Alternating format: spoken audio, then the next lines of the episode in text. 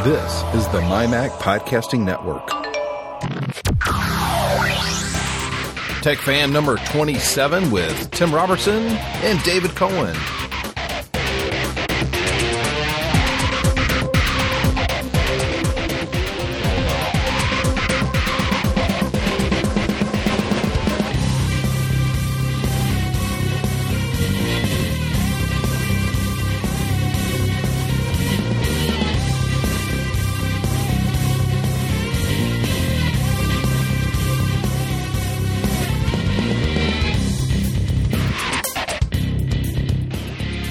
Hi, I'm Tim Robertson, and uh, I'm back again, and this time with David Cohen. Hello, David.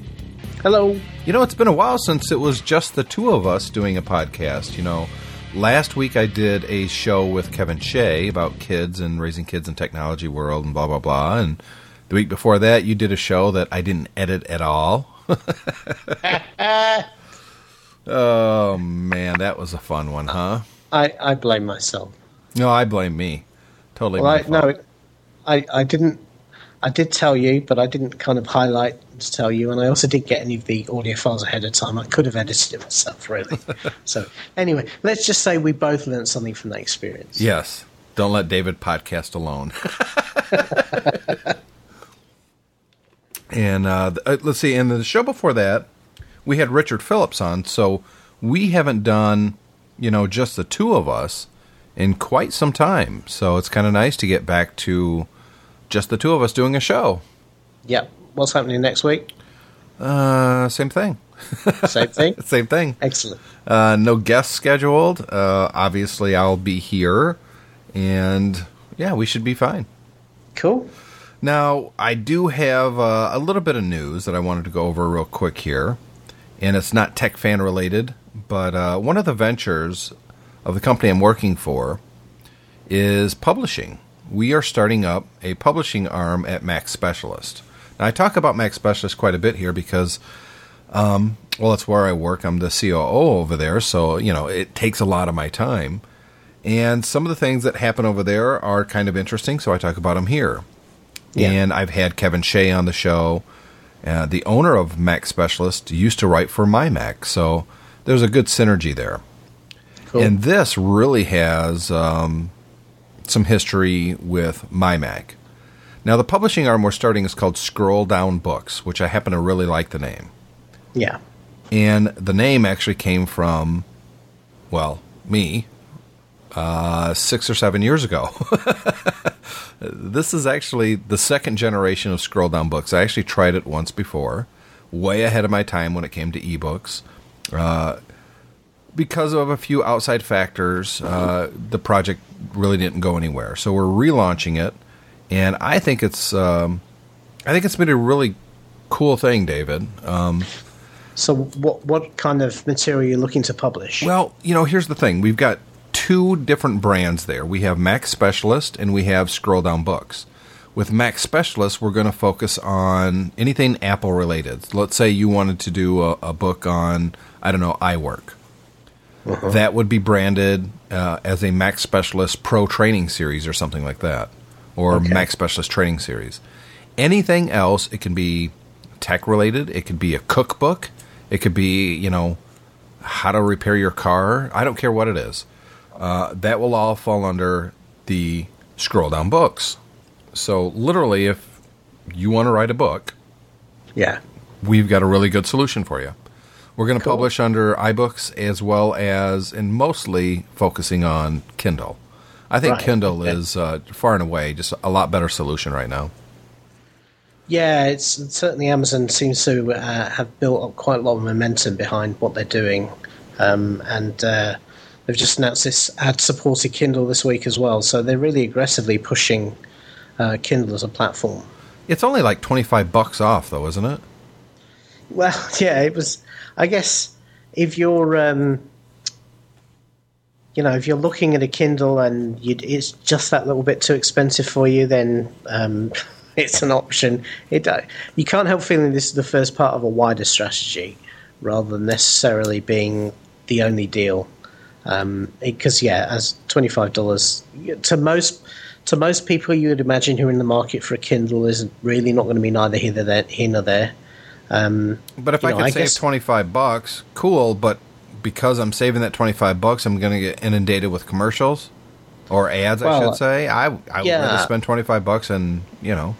I, I mean, I don't, I don't, I've not seen one yet, so I don't know quite where the ads sit and how, how obtrusive they are. Um, you know, if it's just kind of around the edges of the screen and it's not when you're reading a book, then, um, then this that'll page be okay. sponsored by Cisco.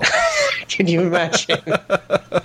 or it starts doing the Google thing where it's picking words out of the page, and uh, you know the ads are uh, the ads are coming up, you know, in relation to. Uh, to what's on the page. So if you're reading a Twilight novel, you know, and it's talking about a vampire attack, you'll see, uh, you know, ads around the side. Yeah, exactly. uh, that that would be either brilliant or just really sad. Yeah. um, you know, I, Google, or I'm sorry, uh, Amazon is coming under a lot of fire as well with their App Store. Game developers are being warned by their, I don't know if you call it, I guess it's a trade union. Um, in essence, you get to set your own price on the Amazon App Store, but right. Amazon has the right to change that price. Yeah.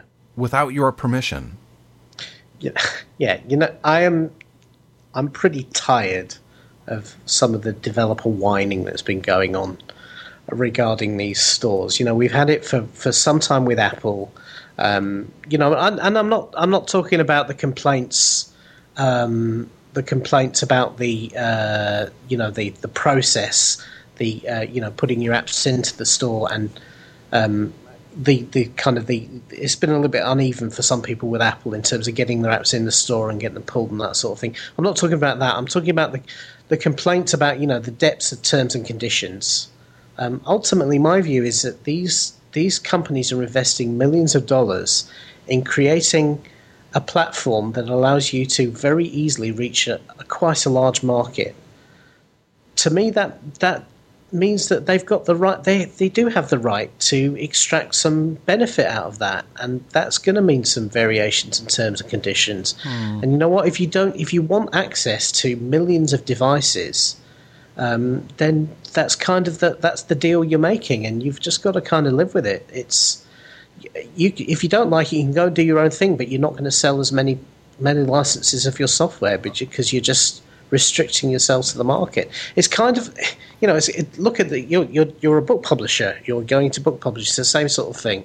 You could either, um, if you have a book and you think it's going to sell, you can either publish it through a major book publisher who's going to give give you distribution, is going to give you advertising, is going to get it into bookstores across the country, or you can publish it yourself through using the local printer, uh, and you'll only ever sell 150, 200 copies. You'll get more money for each of those copies, but you're just not going to get the level of distribution. It's exactly the same thing. You kind of have to give something to get something back. Yeah, but I think we're talking apples and oranges here. Well, yeah, I'm just kind of using that as an example. I'm not saying it's directly comparable. The, the uh, story the, that I'm the, talking about is comes from, uh, and this one is posted at the AndroidCommunity.com website. Right. The industry body is the IGDA. Uh, the problem that IGDA has with the App Store terms is that they allow Amazon to change the price on apps without the developer's permission. Uh, the clause in the agreement, oops, uh, that's causing developers concern gives Amazon a choice on how to pay the developers. The clause states that Amazon can pay the developers either 70% of the purchase price or 20% of the developer's list price, whichever is greater. And then they quote it saying, while many other retailers, uh, both physical and digital, also exert control over the price of products on their markets, we are not aware of any retailer having a formal policy of paying a supplier just 20% of the supplier's minimum list price without the supplier's permission. So I kind of understand where they're coming from on this, though. Well, you know, but the, the problem with this is that there's two realities here. First of all, on the Android platform, most people don't pay for their apps, and you know it's it's well, well that's understood. a different thing entirely. You know, yeah, but but the point is is that is that you know, y- your pricing is is not as big a deal as it is with the uh, with the iOS stores. Maybe not because- right now, but you got to look No. towards the future here. Well, I don't think it's going to change. This is the way that market is. Why should all of a sudden people suddenly start saying, oh, we're going to start buying apps on Android when we don't at the moment? The second thing is that uh, whether they're happy with this deal or not, there is no unif- Amazon's their best shot at a unified Android uh, marketplace. Yep. The, Goo- the Google one's all over the place. It's full of spam. It's full of um, uh, malware. They're pulling apps left, right, and centre. It's not even available on an awful lot of the Android phones. Yeah, so this is their best shot at getting something that's equivalent to the iOS store, and they're complaining about the terms and conditions. So fine, so don't don't play in there and shoot yourself in the foot and go and develop for another platform because Android won't survive without this store. I don't know. If I was the developers, I would think I would I would put up a big stink about this and get a- uh, Amazon to change their policy because it- it's all- not all really the- fair to developers. But all the power's on Amazon's side at the moment. That's exactly nobody's my make- point. Nobody's making money out of Android apps. And and Amazon won't either if all these developers go, uh, no, these terms So- are unacceptable and so we're not going to put it in there. I I don't. I don't think Android's going to. Uh, I don't think Amazon's going to lose any sleep over it. I think they're doing this as a shot in the dark. I, think, think they are is a- too.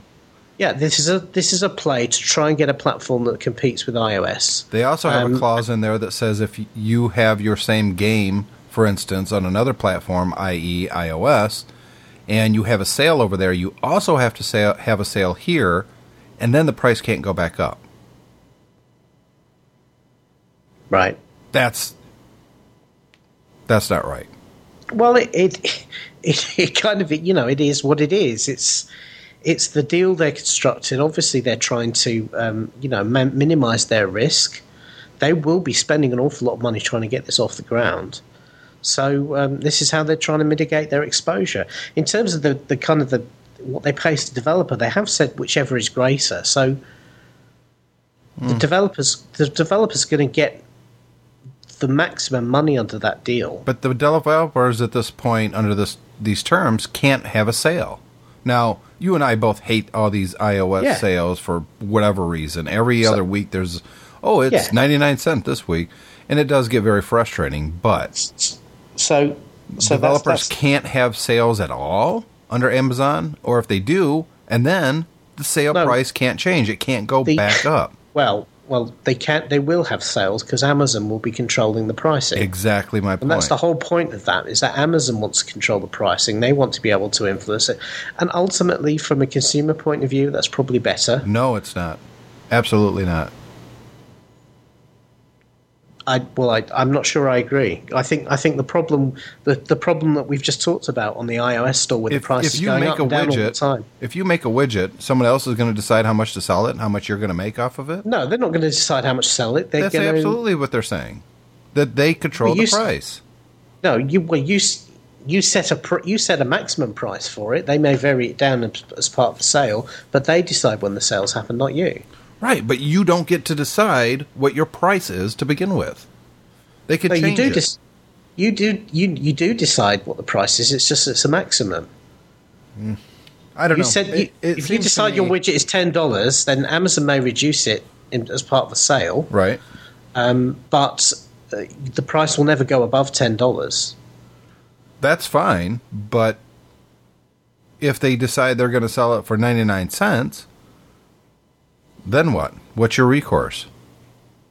Wait a Well, minute. you don't ha- don't have any except the fact that they would. I would imagine they would only do that. They think they thought they're going to sell a hell of a lot of copies. So you're going to make up in volume what you lose in, in individual licenses. The point the point is is it allows Amazon uh, to create a store. It's just the same as uh, you know. Again, to use another analogy, if you uh, I don't know manufacture a teapot and then do a distribution deal with Walmart. Walmart will quite happily put it on sale, but they're still going to pay the developer the same amount of money. Uh, I don't think they would do, to be honest. I think if Oh, they're if they're looking no, if they're looking to discount it, then they would they would um, probably do a deal where they would say, look, we're selling a lot of these, but we're selling them at a cheap price, and we're not going to pay you as much per unit. Well, we Again, they have all to, but they have all they have all the power because they're the distribution channel. right, but they don't have to accept those terms. The Well, guy who makes always- the product, they go and say, "No, we don't want to do that." You're Well, oh, no. if Yeah, I would. It, once you've once you you say once you've you've signed this deal with Amazon, you can't pull your app out of the store. You could probably pull it, but you can't change Yeah. the price. They get all the control, and Yeah, that's that- where I have a problem with it. That's exactly the same way as a as a manufacturer's retail price on a on a product, and then what actually is charged in the store. But here's the problem: they're competing against a company like Apple, who is putting all the power into the developer's hand. You set the price, you do Yeah. your own marketing, and we're just going to sell them.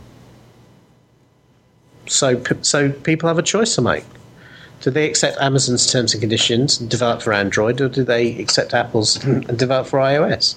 Well, so far we see which way it's going, don't we? well, exactly. I mean, I, I, I don't have a lot of sympathy here, just purely because um, I still come back to this thing. This is their best shot at making money out of the Android platform. Google has not been successful in in give in building them a platform they can make money on. Um, the successful developers here will make a lot of money out of this. yeah, maybe. So, uh, you know, I, d- I don't I don't think they've got a lot of grounds for complaint. I really don't. I you know, I think they need to see the bigger picture. Speaking of pictures, how about moving pictures? You know, David, um, five years ago, I got my first flip, Yeah. and it was a fantastic little camera. You know, at the time, my iPhone didn't exist. Yeah. When I finally did get an iPhone, it only did pictures, it didn't do video. And, you know, comparable camcorders were larger, quite expensive. Uh, for a lot of people, very complex on how to connect it to your computer and get those movies off your computer onto your computer where you can start editing it. iMovie helped a lot, but still, it was confusing for a lot of people. So along comes this little thing from this Israeli company, and it's called the Flip. You push a little button, a little USB dongle pops out, and you plug it into your computer and mounts on your desktop, and you just drag your files off of it. And those files are the movies that you shot. To actually shoot video, you turn it on and you push this great big red button, and it starts recording. When you want to stop, you push the big red button again, and it stopped. Then they came Uh, out with uh, an HD version, which was even better and smaller. A- and also as well the, the beauty of the flip if you're um, if you're not on a mac obviously macs come with great editing software but on a on a pc the ed- editing software is actually built into the camera so as soon as you connect that usb things you can edit the video using software built into the camera It was, I thought, a, a great solution. I didn't think it had a, a real long life simply because it was a one trick pony in a world where we were starting to see a lot of convergence. Everybody knew that eventually the iPhone was going to get video capabilities and that the price of cameras were coming down, down, down, down. And most people didn't want to carry multiple devices in their pocket. So despite that though they've been selling very well I thought uh, so too. yeah But yet, well, here we are. it- Cisco. it- Go ahead. Yeah. Well, here's an object lesson in, uh, you know, going back to our previous topic. You have to kind of know what you're getting yourself into when you sign up for a deal. I, I don't think Flip should ever have sold themselves to Cisco. I totally Uh, agree. oh, but- sorry, Pure, Pure Digital Technologies, who was the uh, the company who created the Flip. They sold to Cisco um, just about a year ago, For six hundred uh, million dollars. six hundred million dollars. Actually, I think And- that the people who own the company were extremely intelligent to sell when they did. Well, they, they, yeah. I mean, I, I don't know whether they kind of went along as part of the deal or whether they just took the money and, and walked away. Um, but unfortunately, Cisco had at the time a lot. There was a lot of head scratching, which is why does Cisco want? Which Cisco's a big. Uh, they make uh, network networking equipment. But they've Um, never been very- big in the consumer industry. No, they have they have Linksys who make routers for um, for the home use, but really they you know that's kind of a small part of their business, and it and it is kind of related to their corporate networking business in that it's still networking products. And they They've bought never- they bought Linksys though, hoping that they would make a bigger splash in the consumer market, and it just really didn't happen. just hasn't yeah, and so. Um, you know, nobody really understood quite what they were going to do with Flip Video, and I remember what they- scratching my head, going, "I don't understand why they're buying this." Apparently their cunning business plan was to take that six hundred million dollars and flush it away because they've just shut the flip business down and uh, they're not reselling it or anything. They've just kind of terminated it and all the employees and it's gone. Yeah, and that's sad because I think there was some value there. I think Flip could have been very successful. In fact, they were very successful. I owned at one time, and I still own two of them, But at one time, I owned like four different flip cameras. Yeah. Um, I mean, I I have one, but I've got to be honest, I've not used it for over a year. You know what we do with ours? Uh, the the Mino HD one stays in the living room, and when the kids are doing something cute, either my wife or I, usually my wife, will grab that little Mino and just hit record and record for a little bit. Yeah. Uh, she'll pick it up maybe once a week to check the power levels, and if it's getting a little low, she'll just go plug it in the computer for a while. Yeah. And it was great for that, and it took much better video than the iPhone. Much better video. But yet, you know, I, I never really saw where it was going to go from basically now going forward. Now, Well, Da- yeah, David Pogue- Pogue. yeah, Yeah, he's. I was going to say he's he said that um, he'd heard that roundabout now they were going to launch a version that would stream directly to the internet, which kind of does make sense with the Cisco acquisition because obviously Cisco is all about networking. So you're putting networking into the camera. I'm not 100% sure quite how many people have much of a use for a camera that streams to the internet, but it sounds kind of cool. It does sound cool, Um, and I think a lot of people may have been interested, but I, I don't see it as being a, a big selling point. Yeah, but the thing is, is to me, if you buy something successful and you give it financial underpinnings and allow them to develop it their own way, then it should be able to continue on its own without necessarily being, you know, folded into the owning brand. I mean, the company I work for is owned by a much larger technology holding company, and yet um, it's kind of written in tiny print at the bottom of our uh, of our letterhead. It's not something that that forms part of our brand. But I don't, think most people even knew that Cisco No. owned Flip. I, I- Uh, in, in that regard, Flip was still kind of a Flip. I mean, it wasn't. You didn't see big Cisco logos on the cameras. Exactly. Afterwards. So I don't understand why they feel the need to restructure and shut it down. Why they, why they can't just continue to let it go on? Well, I'm going to assume it was losing money. But how, I, but it was still selling well. So how? Well, how was could it? Well, that that was what everybody. Said. If you bought a. Flip two years ago and you got the say the HD one, and it did what 720, yeah, why do you ever need another Flip? Unless it actually breaks and stops working, what do you need another Flip for? And then even if it did, and you happen to have an iPhone 4, are you going to go out and, and buy another Flip, or are you just going to be like, ah, you know what, I've got my iPhone? but you've just kind of illustrated a case of where the iPhone doesn't really do it. The problem with the iPhone is that you're often doing something else on it when you want to shoot video. I totally So agree. having- but for the average consumer, I'm going to go out and spend another hundred bucks on a Flip, or I'm just going to use my iPhone. Well, Whether, I- whether I- they have what I- the opportunity to use it often or not is, Yeah, you know, What I- it's what hundred I d- dollars. what I would have done with the products is I would have continued to make it slimmer, um, you know, better battery life, better quality, more storage, kind of evolve it down like that in the same way that Apple does with the iPods, so that uh, you know every year, eighteen months.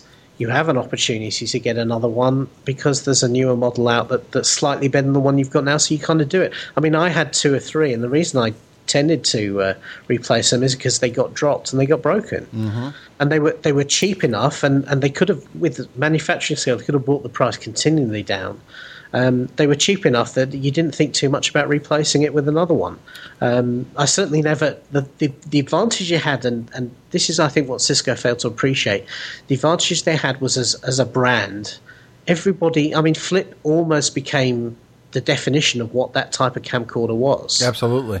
So that was, you know, incre- incredible sort of brand presence, really, and they've kind of just thrown that away as well. Um, Yeah, it was a great to- brand.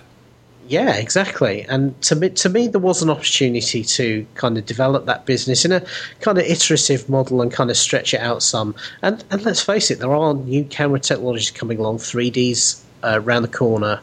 I mean, a, f- a 3D flip at, at a low entry price probably would have been very interesting to a lot of people. I think what I would have done with the product had I been a product manager there, I think I would have done a, a few things. A, I would have made them network capability built in in that, hey, I just shot this video, I want to send it over to my mother. Yeah, Uh, so you can either send it as an email or you can send it to her flip. That would have been Yeah. pretty cool. Uh, I also would have made it so it would have streamed video wirelessly to my big screen TV. Just put a little dongle on the back of the TV, and I can flip it. I can flip my video to my TV.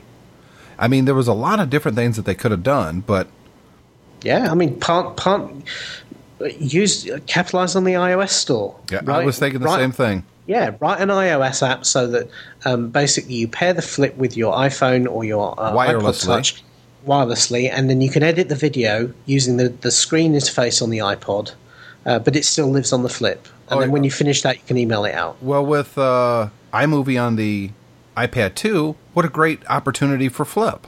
Because Yeah. everybody knows, it seems, that buys an iPad 2, the video is just terrible on it. And it takes pictures atrociously. So here's the question. You and I can sit here, and in five minutes, we've come up with about four or five different business opportunities for Flip. Why did Cisco kill it? Because Cisco's not and hasn't traditionally been a consumer oriented company. It's not their core competency. What, They're a networking what did they buy for in the first place? Then? because they want to break into that, but they just don't have that core competency. And so hopefully, this is kind of a, a wake up call for Cisco upper level management saying, you know what, we're not a A, B, and C company. We're a D, E, and F company, and that's what we're going to focus on. That's where we've always made our money, and that's where we're just going to be best of breed, and we're going to let all the consumer stuff go because well, we're just not very good at it. I just, yeah, I just think it's unfair to the people who worked. um, very for- unfortunate. for, Pure. The 600 people who've been laid off. You know that, that Cisco didn't have the gumption to kind of sell it off as a going concern rather than just terminate it. Yeah, I don't know why they didn't just try selling it to somebody. But maybe you know, I mean, obviously they, they have retained the kind of the intellectual property rights. I just hope those 600 people go out, get some venture capital funding, uh, and continue on with a different brand name. Uh, it would be cool, but I- quite honestly, David, I don't see a future for the flip. I mean, the ideas that we came up with would take you know a year or two to develop, and at that point, do you really i- i- is it a viable market at that point? Who knows what's coming out in the next two years from Apple or Android? Um, the standalone, this is what I do and this is all I do, is still viable for some industries, but I don't know in the tech industry. I mean, there's a reason that the iOS platform is as popular as it is. You could browse the internet with it. I can read a book on it. I can play a game. I can listen to my music. Hell, I could stream video wirelessly to my big screen TV via the Apple TV. I mean, Yeah. it does so many things. And It does, but but you know the downside, particularly with video, most people shoot video with their kids, and Yes.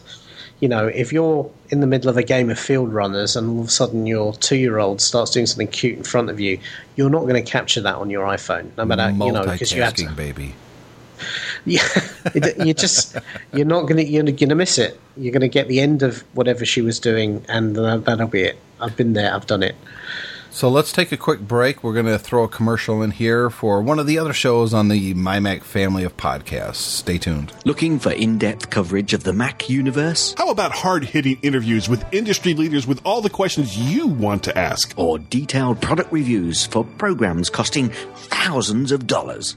Then you should definitely find something other than the MyMac.com podcast. The MyMac.com podcast is the show for every Mac user. Fun, entertaining, with news, reviews, and interviews with people just like you who want more from a podcast than just talking heads. Find us on iTunes by doing a search for My Mac and get ready for a good time. I used to like talking heads. And we're back. David Cohen with me, Tim Robertson. And David, um, yeah, going back to the Flip Cisco thing for one second, it's sad that a lot of people lost their jobs, but, um, you know, we're both rooting for the people that lost their jobs. Maybe they could start something new, not necessarily in as a flip type of product, but maybe some of those people should start looking at app development. Yeah, maybe. Maybe. Uh, another big story that I actually posted. It's not actually a big story, but it's something that really ticked me off, and I want to talk about it for a second. I posted this up on my Facebook page. TSA pats down a six year old girl. How is this tech related? Yeah. It's really not, except in the fact that uh, the mother didn't want the child to go through the full body scanners. And the more we learn about these body scanners, the less safe they sound. They didn't go through the full vetting process that almost everything that's government related does. It was kind of rushed into production, and it actually kicks out a lot more radiation than was originally announced. So, as a as a parent myself, and you could probably attest to this too, David, we don't want our kid to go through some radiation box, especially No. with all the scares that we're seeing on TV all day long with what's going on in Japan. I mean, I- it scares no, the crap no, out I- of me. Yeah, I, th- I don't think it's. Uh, I don't. I obviously, I think, you know, radiation comes in many different forms. But let's face it, um, the the very fact that these scanners were declared safe, and then it turned out that the level of radiation they were putting out was much higher than I think I read it was six times higher. I mean, Yeah. Jesus. you know, are are they safe or not? I, I'm technically I'm not equipped to answer that, but you know, I can look. At the end of the day, people should have a choice. Yes. Uh, and the difficulty with the TSA approach is that they are so dogmatic and take their, you know, the people who, who manage their policies take their job so po-faced seriously that, um, and they're so inflexible that, um, you know, they are they are denying people choice because what they're doing is they are deliberately, um, they're kind of bullying people. Oh, absolutely. And, and all of these stories, you know what? I'm I'm sure they are not. I think I think there there are people patting themselves on the back in the TSA every time one of these stories gets put in the papers because it's saying, "Yeah, we're showing people that we're no compromise," you know. But these are six year olds who are getting, you know, this invasive, uh, this invasive pat down that involves touching people quite literally all over their bodies. Yes. and and it, that is, you know, in any other here's the thing, life, that would be illegal. Absolutely. Here's the thing: it doesn't make anybody any safer. No, it it has nothing to do with security, and that's where my biggest concerns with the whole thing is.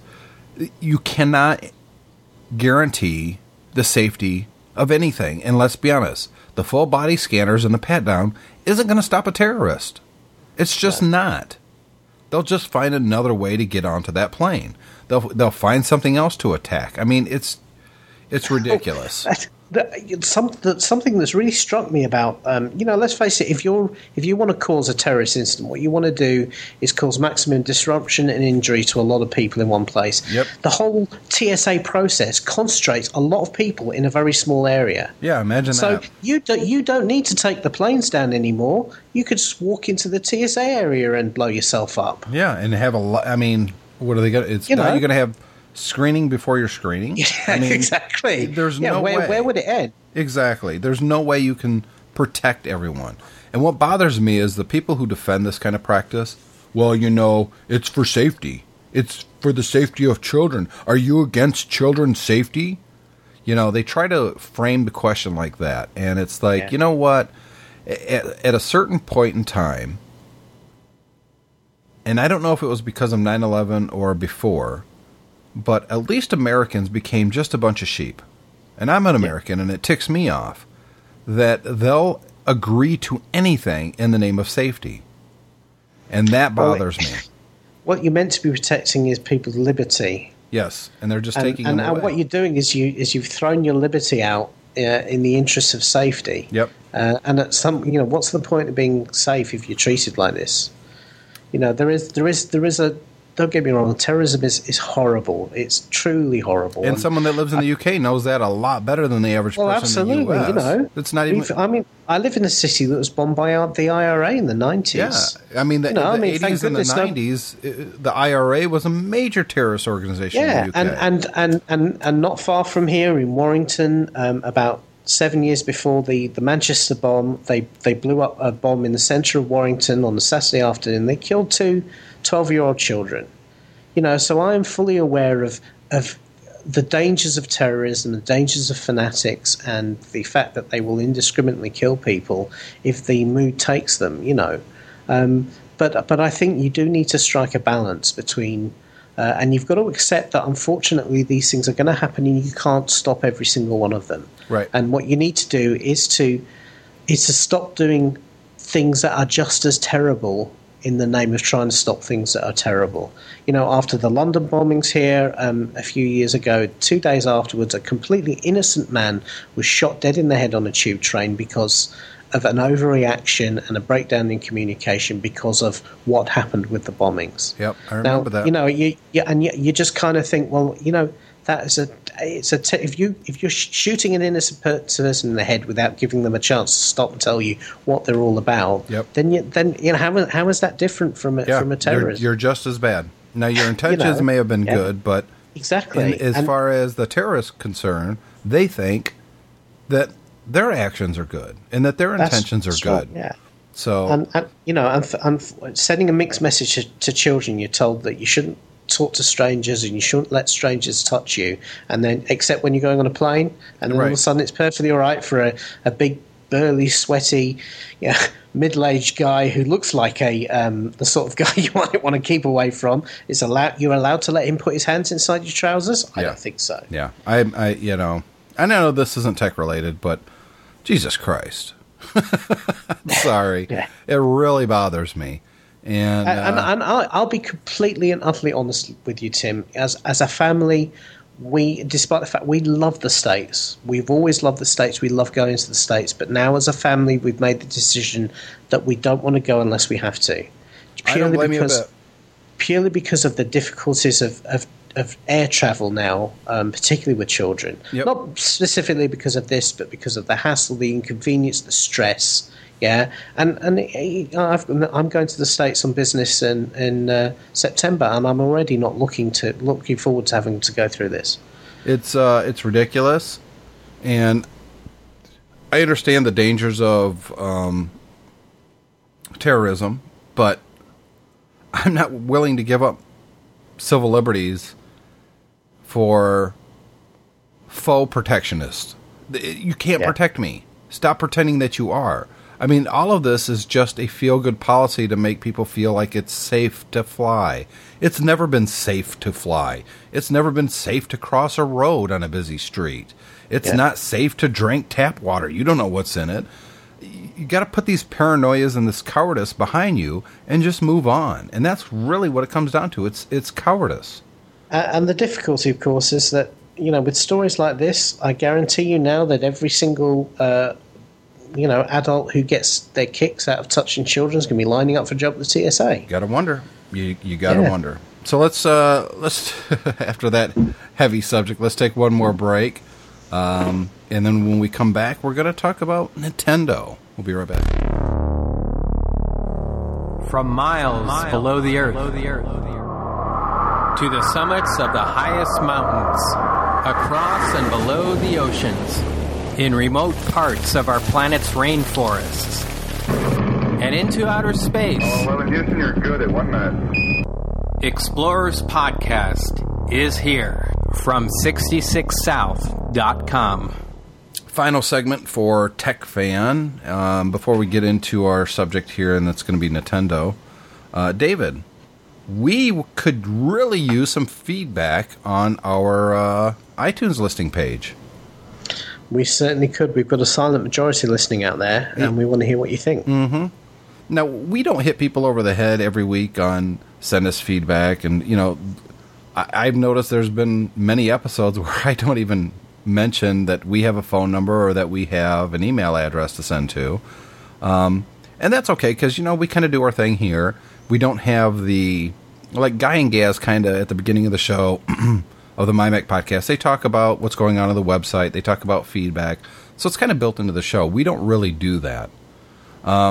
But that doesn't mean we don't appreciate the feedback and the pro- and the uh, reviews up there in iTunes. We do. We really, really appreciate it, and I do, do. read them. So Yeah. if you're so inclined, go up to iTunes. You can find the link right at the MyMac website. Look for the big red T and F. It's TechFan. Click it. It will open up in iTunes. Actually, it will probably open in your browser, and then you have to say View in iTunes. Go up there and just you know give us a one through five star rating. Totally up to you and uh, write something. And Yeah, we and, really uh, appreciate it. I would just like to give a shout out to Bill Patterson, who did tweet me um, after I did my solo show a couple of weeks ago, to saying that um, um, it was fun, enjoyable, informative, and I wasn't getting him down at all. So I appreciate that, Bill. Thanks very much. Oh, uh, still sorry about the editing there. you know, uh, you've done solo shows. I did a lot of solo shows for uh, not as many tech fans. In fact, I don't know if I've done a solo show on Tech Fan. Hmm. I used to do them all the time as part of OWC Radio. Yeah. Um, so I'm used to the solo show, but I I like the conversation that we have here, David. I really do. yeah, it's, it's fun. I like it when we disagree, and I also like it when we get that. I don't know indignation that we just had about the TSA pat down. Yeah.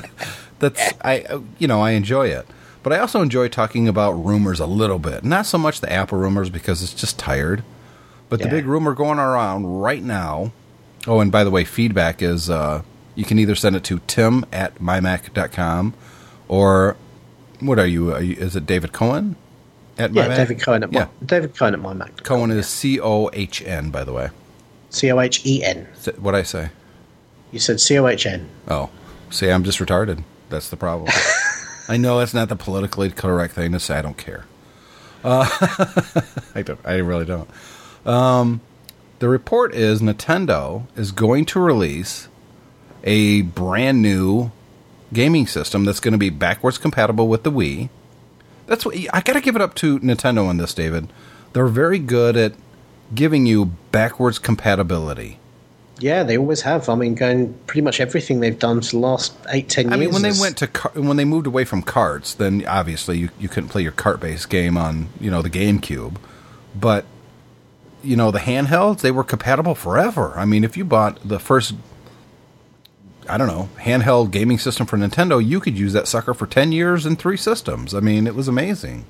Yeah, it's only the uh, very latest um, DSi that's uh, DSi XL, I think, that's dropped the um, the the game the, the port for the previous uh, Game Boy Advance games. And there does come a point where you got to say, look, if if you want to play the old systems, go up to eBay and buy it there. But By, yeah, Yeah, you, I mean, Apple is kind of the poster child of leaving technology behind to move forward, and I think that game companies could do a lot to to learn from that. But by the same token, the Wii is not. I don't consider the Wii an old system at this point. And if they came out with something brand new and all my Wii games don't work on it, I'd be a little hacked off. yeah, absolutely. And so, bearing in mind that um, you know it's expected this machine is going to have better performance, better specification than the than the existing Wii, then you would expect it shouldn't be too hard to uh, architecturally allow the older games to work with it. Now, one of the rumors is it's finally going to be HD compatible. To which I say, well, duh. Yeah. I can't. I can't imagine a new gaming system coming out in 2011 that wouldn't have HD graphics. I mean, Yeah, I, look, I think I think Nintendo are very uh, they're very good at, at not getting into that kind of um, horse race. the whole yeah exactly the arms race of, of specs you know and and the Wii itself was a real departure because they focused very much on control methods and not so much on the uh, on the core um, hardware specs. But obviously at this point uh, I mean you, can get a, a five dollar chips graphics chipset that will easily run HD video.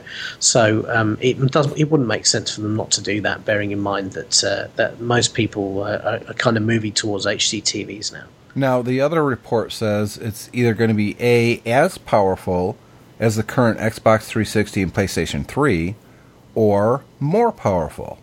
I'm really hoping for the latter because, quite honestly, the the 360 and the PS3 are kind of hitting their ceiling as far as what they can really do graphically with games. I've ha- I have games occasionally start to stutter on me a little bit on both systems. yeah, that's um, you know that's uh, it's. I think it's unfortunate that that some game developers allow the games to go out in that condition. I agree. Um, you know, to me, don't lay on the eye candy uh, so much that it's going to cause your game to stutter. It a smart programmer should be able to manage that.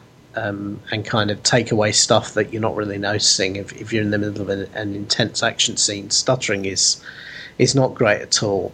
Um, but but obviously, you know, the Wii is is certainly graphically well behind the curve nowadays, and it kind of has that. Um, it does have that kind of old school type type of yeah, graphical. I would say a little antiquated at this point.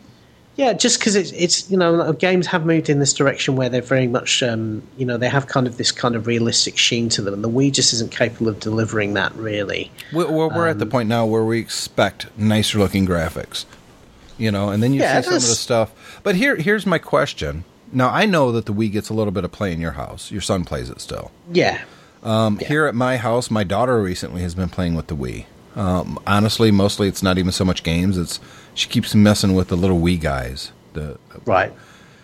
and making different ones. Hey, this one's you, Daddy. Oh, cool. Um, I don't know. I, I I've read a lot of reports from game developers who pretty much gave up on the Wii because they just weren't selling very many games on the Wii. The only stuff that was selling really good on the Wii was the Nintendo produced games themselves. Yeah. Um, what do you think that Nintendo really needs to do better this time around to to help software sales on their site? Because look, when the before the Wii actually came out, I remember reading all these reports that you were going to be able to get on the Wii and download and play these older games. And that was very exciting to me. But and they did it, but they kind of did it half-assed. yeah. You know, uh, it was one or two games a week, if that. There was times that there was none. It was games that no one gave a crap about. Uh, and it took a long time for the good stuff to finally show up, at which point I pretty much gave up on the system anyways. Uh, I hated the control scheme. I hated the, the Wii Wand. I absolutely hate it. Um, It worked good for a few games, but it was a gimmick. It was great for bowling and baseball and tennis, but it was terrible when it came to like Super Mario Brothers or Super Mario World. It was terrible. You wanted that game controller. You know, you get tired playing Super Mario Sunshine or whatever the hell it was. After five minutes, you're like, ugh, my arm's going to fall off here in a second. This is Yeah. terrible. Um, I think they're going to stick with this type of technology, though, even though I think most people don't like it. Well, it, I mean, it has its place. It's it's you know those gimmick. party type. Yeah, those party type games are great. I think they're bound to go more in the um, in the kind of physical dimension because of the success of the Kinect. Even though I'm sure that, that you know, like many Wii consoles, plenty of people have bought the Kinect and use it for a few weeks and then stop using it again. Or they only Um, use it for one or two things, like, you know, Yeah. the animals thing and a couple other things, and that's it. And then they go back to using the, the regular controller when they're going to play Halo 4 or whatever. I, I, I, I think Nintendo is, is pretty good at having an idea of where they want to go, though. So I'm sure whichever uh, whichever direction they take it, they will. Uh, you know, I mean, Nintendo one of the more in, innovative hardware companies out there, and they're prepared to take risks. I mean, look at the 3DS. Yeah. Uh, you know, I mean, a, a tremendous gamble. Um, and uh, it remains to be seen whether it's really going to pay off or not. But um, you I know, from a tech- but from a technical point of view, it's incredibly impressive. I mean, it really does work. It does. And, Um, and yeah. I haven't used one, but it, from what people have told me, that it, it's pretty cool. I, I saw one in an airport a few weeks ago, and um, I was you you do have to get your your head in just the right position, and it was helped in the airport the fact the, the console was was kind of bolted to a desk, but the um, the 3D really is quite quite amazing and completely without glasses. I mean the depth is really there. I think you know the the concept is slightly compromised by a lot of these other problems in terms of uh, battery life and um, you know the fact that you use it for a long time. Some people get headaches and that sort of thing. So you know it's not necessarily 100 percent there, but but you know incredibly gutsy move to make to take their their biggest you know one of their biggest selling products and, and take it in that direction. And I'm sure they'll do the same with the Wii. I hope so. Um, I hope so. you know, because knows- the biggest problem with with the 3DS and all those handheld gaming systems is, quite honestly, the iOS. More and more Yeah. people are buying that for a gaming machine, whether it's an iPad or an iPod Touch, and they're not buying the latest from Nintendo. I think they'll have good initial sales, but I think a year from now, people will look back and think the 3DS was, no, it's kind of a failure. It's we're Yeah. really not there for 3D. And I think that there's a huge backlash against 3D in general right now. I have a huge backlash against 3D right now. I hate it. I'm sick of it. Yeah, well, I, I'm not. I'm not certainly not interested in it in the home, and and uh, I'm not interested in paying more for 3D movies either in the uh, in the cinema. So uh, so it's not it's not such a big thing for me either. Going to be honest. But I, you know, I'm looking forward to seeing what it is. Will I buy it? It's, it, you know, I feel like I got kind of got burned with the with the Wii. I really do. Um, I bought the Wii the day it came out, um, Yeah. and I think I've told that story how I just happened to go by Target, saw the line, thought, oh, what the hell, I'll try it, and uh, I got one on day of release, and I was very proud of myself. I was very excited, and that excitement wore off very, very quickly and it was regulated to where I have my computer room now, the office, where my old uh, television is. It's HD, but it's it's a tube TV. I mean, it's it's an older one, Yeah. uh, first generation HD TV. But you can still do standard definition on it, and the Wii works fine on it. In fact, on that television is the Wii, the original Xbox, and the PS2. And my daughter plays games on it all the time. She would rather be playing it in the living room, but you know we're watching TV, and sorry you don't get to play on the PS3 right now. Yeah. Um, but honestly, when a new game comes out, and if it comes out on all three platforms, I don't even consider the Wii a viable option. I don't even consider it because But- the graphics that- are crappier. There's the the controls are horrible. They don't make a uh, a controller that works as well as the PS3 or the Xbox 360 controller is. It's just it's Yeah, a terrible system. But that's probably a, a facet of the type of games you want to play as well, though. No, I- no, I no, no, no, no, I- no, no, not at all, not at all. I'm No? talking about Lego Star Wars here. Right. And you Okay. compare it with those two systems, compare it to the Wii, there's no comparison. It looks so much better on the other ones. Yeah. And it's easier to control with the other ones. You don't you know, Nintendo had that little gamepad that they came out that you plug into the bottom of a nunchuck. It was a terrible thing. It was it was horrible. Mm-hmm. Yeah. I, I think the advantage Nintendo has is that there, there's a certain sector of the market who trust them to deliver games that are kind of family friendly and that they can you can leave your kids playing and not worry about. Um, and that uh, that's that. probably you know, and, and that's one of the reasons that, that we got a Wii. I mean, I have an Xbox 360, but it's in my office. It's, I, I'm the only one who uses it because uh, my wife wouldn't let us have it on the main TV with the sort of sort of games that, that are on the Xbox. Mm-hmm. Um, they're not the sort of things that, that either of us want our kids to play at this point. So uh, the the Wii has that advantage is that you know it's something you can trust. Um, and so I think there's a certain section of the market it's the only console they buy because it's a it's a, a you know kind of like a kids console. Um, I think that will help buoy them, and I think also whatever they develop in terms of um, you know new technology for uh, tracking and that sort of thing will probably help them as well. So I think I think whatever they come out with will be a success. I think it will have a shorter tail than maybe the Xbox and the PS3 have, Yeah. um, and um, well, the Wii's you know, let's fa- that.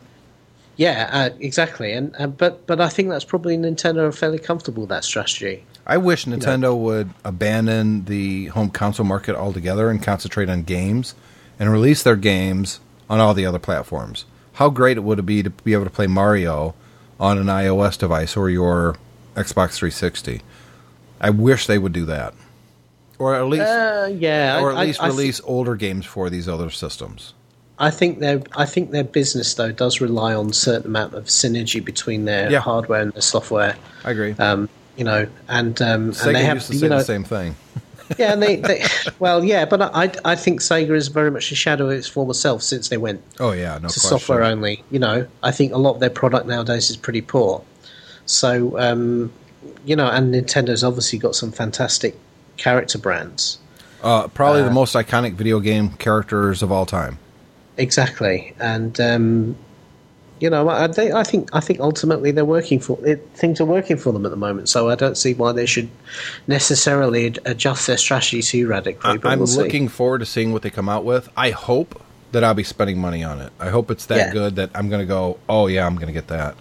But with my experiences with the Wii, it, it better be something spectacular because, uh, quite honestly, the the Wii burned me out of being a fan of Nintendo's products.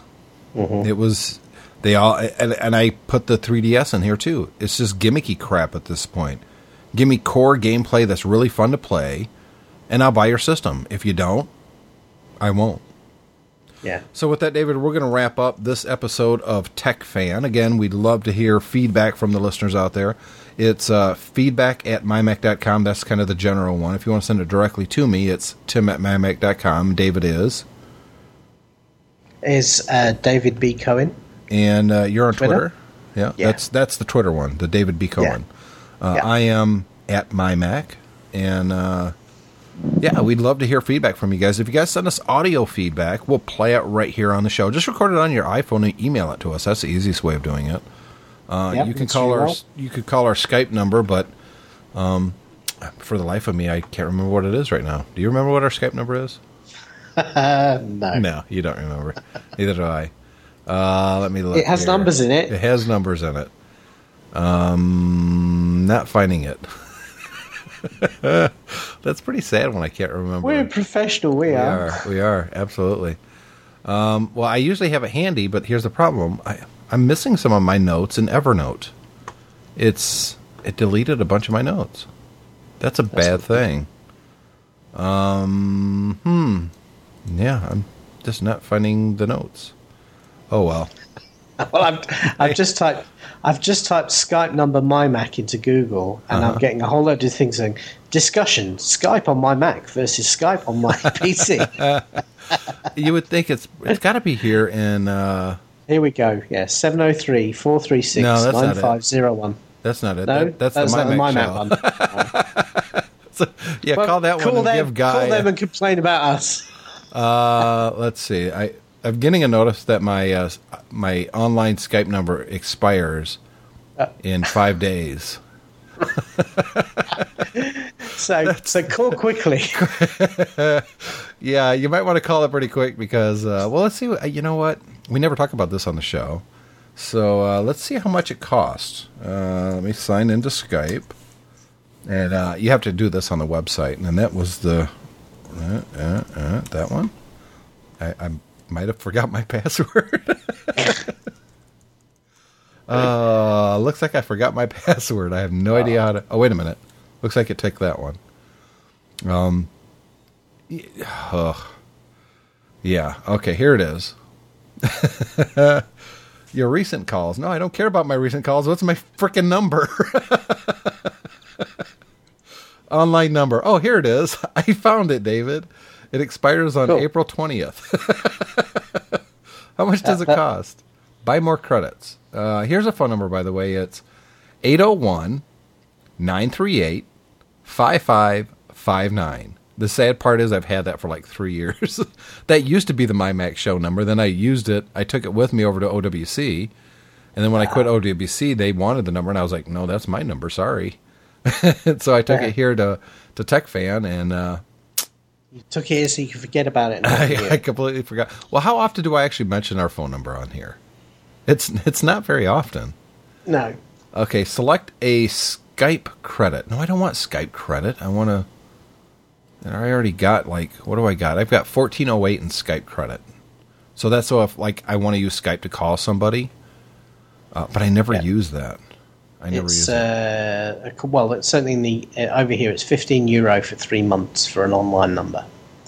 Oh, well, let's see I don't is know how much it- US. Yeah, I've still got the fourteen oh eight credit balance, but that's for outgoing calls only. So three month subscription is eighteen dollars. Uh, twelve months is sixty dollars. So it's cheaper to go for the sixty dollar. But you know what? I'm just going to go eighteen dollars. I'm going to click buy now via PayPal. So this way, anybody who calls 801 938 5559 will actually be able to leave a message After all that, after all that. So I'll put in my that and uh, there. We are renewed for the next three months, David. We're golden. phew. Wipe that that sweat from your brow. Yeah, when was the last in. time you had a call on that number? Oh God, I don't even know. I yeah, because we we never talk about it. We never say, "Hey, here's our number. Call this number." No, I, that's I right. throw it out there rem- occasionally, but not very You, often. you remember when the MyMac guys started really pimping their number, and I started, I crank called them. Yes, that was so funny. And they were uh, the first time they were like, "I think this is David Cohen." I'm not sure. Well, no, Gaz Gaz got it straight away, Right, but, but Guy, Guy was, didn't. Guy wasn't sure. Yes, that it was funny. Uh, I heard it and I immediately recognized it. I'm like, "Oh, that's of course that's David Cohen." but I can understand why somebody might because you you had this like faux weird accent that you were trying to. It, and it didn't work at all, but it was still funny. Well, the thing is, I, yeah, because I thought I didn't want to make it too good because I thought they might really take it seriously. That's right. Bearing in mind, I was I was threatening them with legal action. yes. Um, if you want to uh, leave a message on Skype, uh, our Skype Skype number is mymac.com. So that is my username on Skype. If you add me and you can literally send a message via Skype, it's mymac.com. Or again, the the phone number is one for the area co- for the uh, country code 801-938-5559. So call it, leave us a message because I just spent eighteen dollars for the damn thing. Make it an eighteen dollar worth of uh, message for me. I'd appreciate it a whole lot. And we'll play it on the either the next week's show or the show after. Depends on how soon someone actually calls and leaves a number or uh, leaves a message. So, okay, that's our show, David. It was fun. It was good to speak to you. Yeah, it can't wait till next week, and uh, we'll get back to some guests here. But I think you know this week and next week, just David and I, and um, there's going to be uh, at least two shows in a row. The end of this month, April, and the beginning of May, that David will be doing solo. So maybe David will bring someone else on him on that show. Those shows. Uh, I'll be in San Jose, California, on one of them, and whining and dining another guy on another show. So it's not a date. It's not a date. so, David, with that, we're going to wrap up the show. We'll see everyone next week.